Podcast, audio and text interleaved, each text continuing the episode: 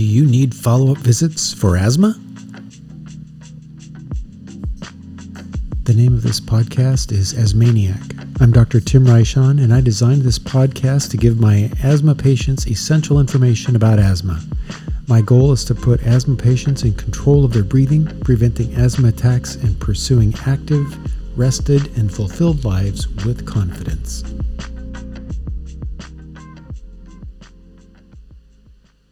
Having your asthma diagnosed is the first step to getting control. But after treatments are prescribed, follow-up becomes the key to avoiding asthma attacks and minimizing your asthma symptoms. Follow-up is so important because asthma is not a disease that is cured in the usual sense.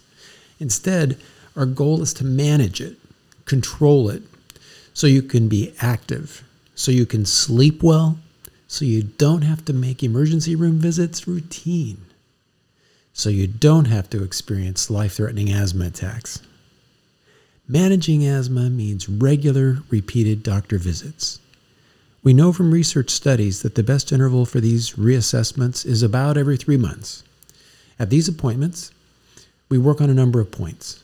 First, I evaluate your asthma severity to see if it has changed. We discuss your response to your asthma treatment plan and consider revising it if needed. We discuss information relative to your asthma, such as new medications that may be helpful for controlling your symptoms. If needed, I order changes in the strength or frequency of your controller and trigger medications. When we have your new plan finalized, I transmit your medication refills to the pharmacy of your choice electronically. Then, we review your asthma action plan, and I send it to your phone.